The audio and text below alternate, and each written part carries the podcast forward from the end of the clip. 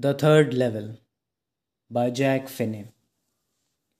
The presidents of the New York Central and the New York, New Haven, and Hartford railroads will swear on a stack of timetables that there are only two. But I say there are three because I have been on the third level of the Grand Central Station. Yes, I have taken the obvious step. I talked to a psychiatrist friend of mine, among others. I told him about the third level at a Grand Central Station, and he said it was a waking dream wish fulfillment. He said I was unhappy. That made my wife kind of mad. But he explained that he meant the modern world is full of insecurity, fear, war, worry, and all the rest of it. And that I just want to escape. Well, who doesn't? Everybody. Everybody I know wants to escape. But they don't wander around down into any third level at Grand Central Station. But that's the reason, he said. And my friends all agreed. Everything points to it, they claimed. My stamp collecting, for example, that's a temporary refuge from reality. Well, maybe but my grandfather didn't need any refuge from reality. Things were pretty nice and peaceful in his day. From all I hear, and he started my collection. It's a nice collection too. Blocks of four or five, practically every US issue first day covers, and so on. President Roosevelt collected stamps too, you know. Anyway, here's what happened at Grand Central. One night last summer, I worked late at the office. I was in a hurry to get uptown to my apartment. So I decided to take the subway from Grand Central because it's faster than the bus. Now, I don't know why this should have happened to me. I'm just an ordinary guy named Charlie, 31 years old, and I was wearing a tan gabardine suit and a straw hat with a fancy band. I passed a dozen men who looked just like me. And I wasn't trying to escape from anything. I just wanted to go home to Louisa, my wife. I turned into Grand Central from Vanderbilt Avenue and went down the steps to the first level, where you take trains like 20th century. Then I walked down another flight to the second level where the suburban trains leave from, ducked into an arched doorway heading for the subway, and get lost. That's easy to do. I have been in and out of Grand Central hundreds of times, but I'm always bumping into new doorways and stairs and corridors. Once I got into a tunnel about a mile long and came out in a lobby of a Roosevelt hotel. Another time, I came up in an office building on 46th Street, three blocks away. Sometimes I think Grand Central is growing like a tree, pushing out new corridors, staircases like roots. There's probability a long tunnel that nobody knows about feeling its way under the city right now. And its way to Times Square and maybe to Central Park. And maybe because of so many people through the years of Grand Central has been an exit, a way of escape. Maybe that's how the tunnel I got into. But I never told my psychiatrist friend about that idea. The corridor I was in began, angling left and slanting downward, and I thought that was wrong, but I kept on walking. All I could hear was the empty sound of my own footsteps, and I didn't pass a soul. Then I heard that a sort of hollow roar ahead. That means open space and people talking.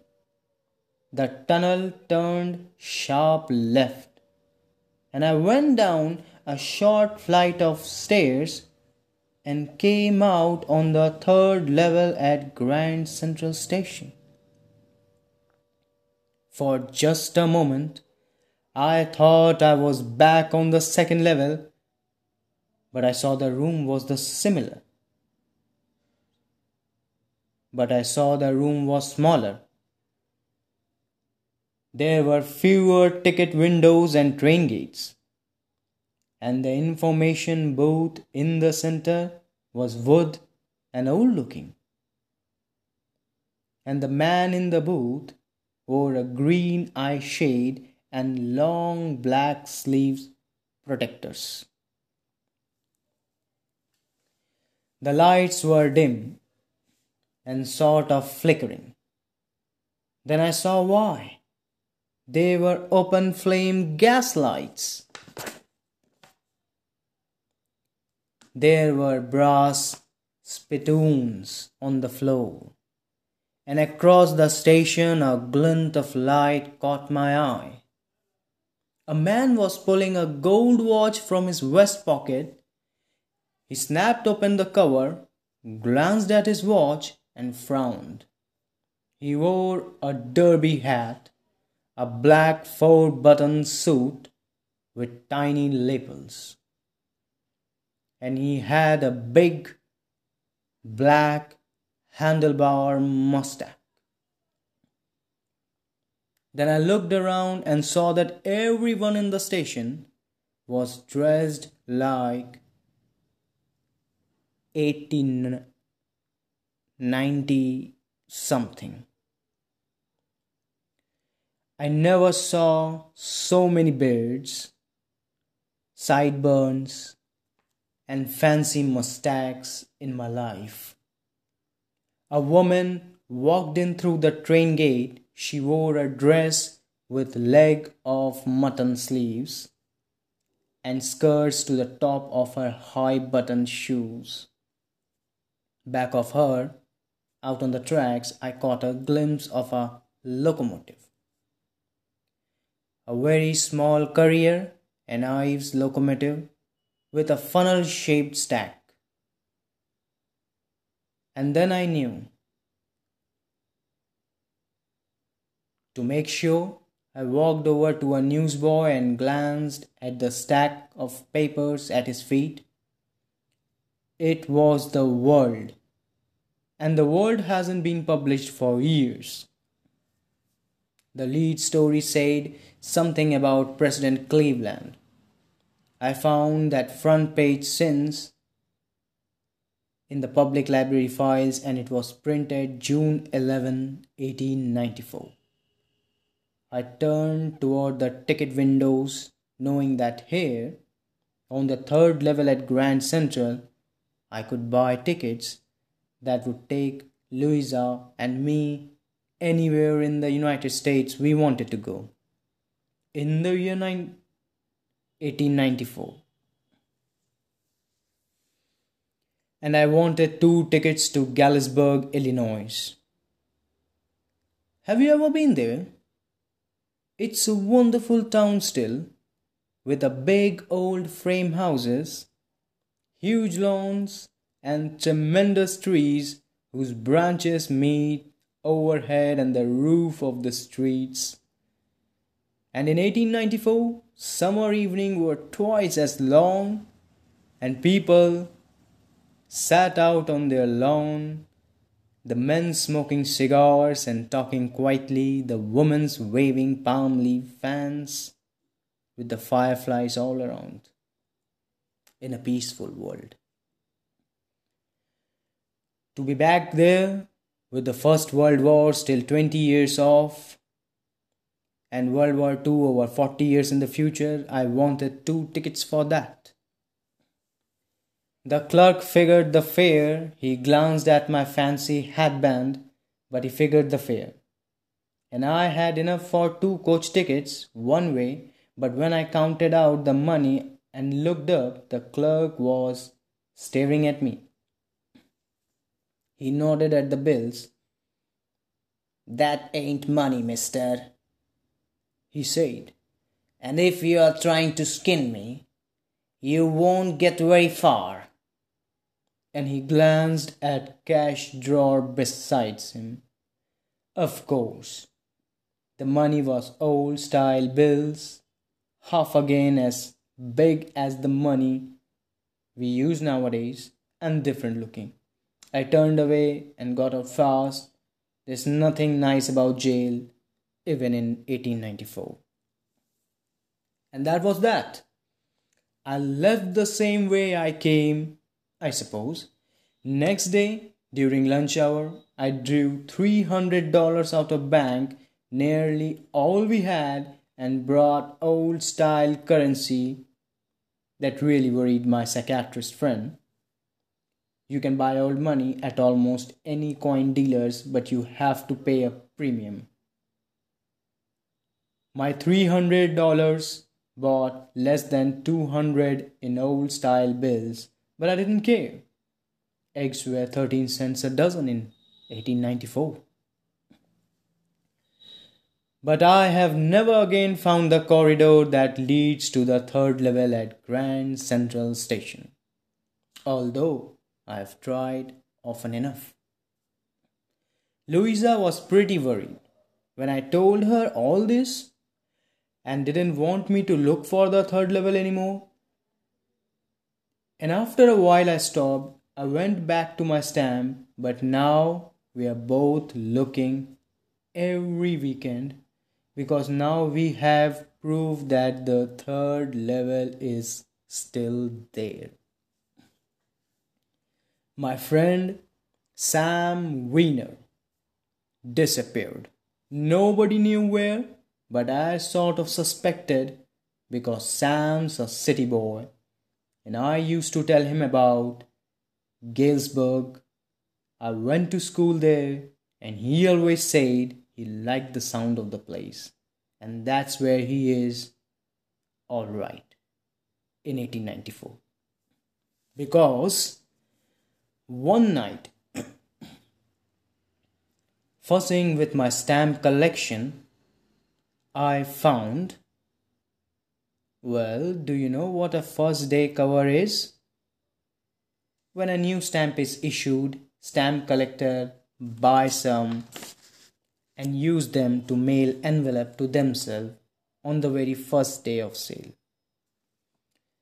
And the postmark proves the date the envelope is called a first day cover.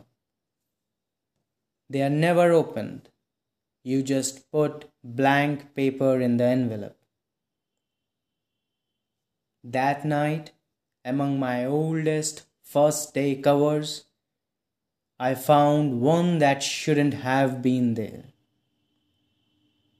But there it was. It was there because someone had mailed it to my grandfather at his home in Galesburg. That's what the address on the envelope said. And it had been there since July 18, 1894. The postmark showed that. Yet, I didn't remember it at all. The stamp was a six cent, dull brown, with a picture of President Garfield. Naturally, when the envelope came to Grandad in the mail, it went right into his collection and stayed there. Till I looked it out and opened it, the paper inside wasn't blank, it read 941 Willard Street, Galesburg, Illinois, July 18, 1894. Charlie. I got to wishing that you were right. Then I got to believing you were right. And Charlie, it's true. I found the third level. I have been there for two weeks. And right now, down the street at the Dalys', someone is playing a piano and they are all out on the front porch singing, seeing Nellie home. And I am invited over for lemonade. Come on back, Charlie and Louisa. Keep looking till you find the third level. It's worth it, believe me. The note is signed Sam. At the stamp and coin center I go to, I found out that Sam bought $800 worth of old sign old style currency. That ought to set him up in a nice little hay, feed and grain business. He always said that that's what he really wished he could do, and he certainly can't go back to his old business. Not his not in Galesburg, Illinois, in 1894. His old business? Why, Sam was my psychiatrist.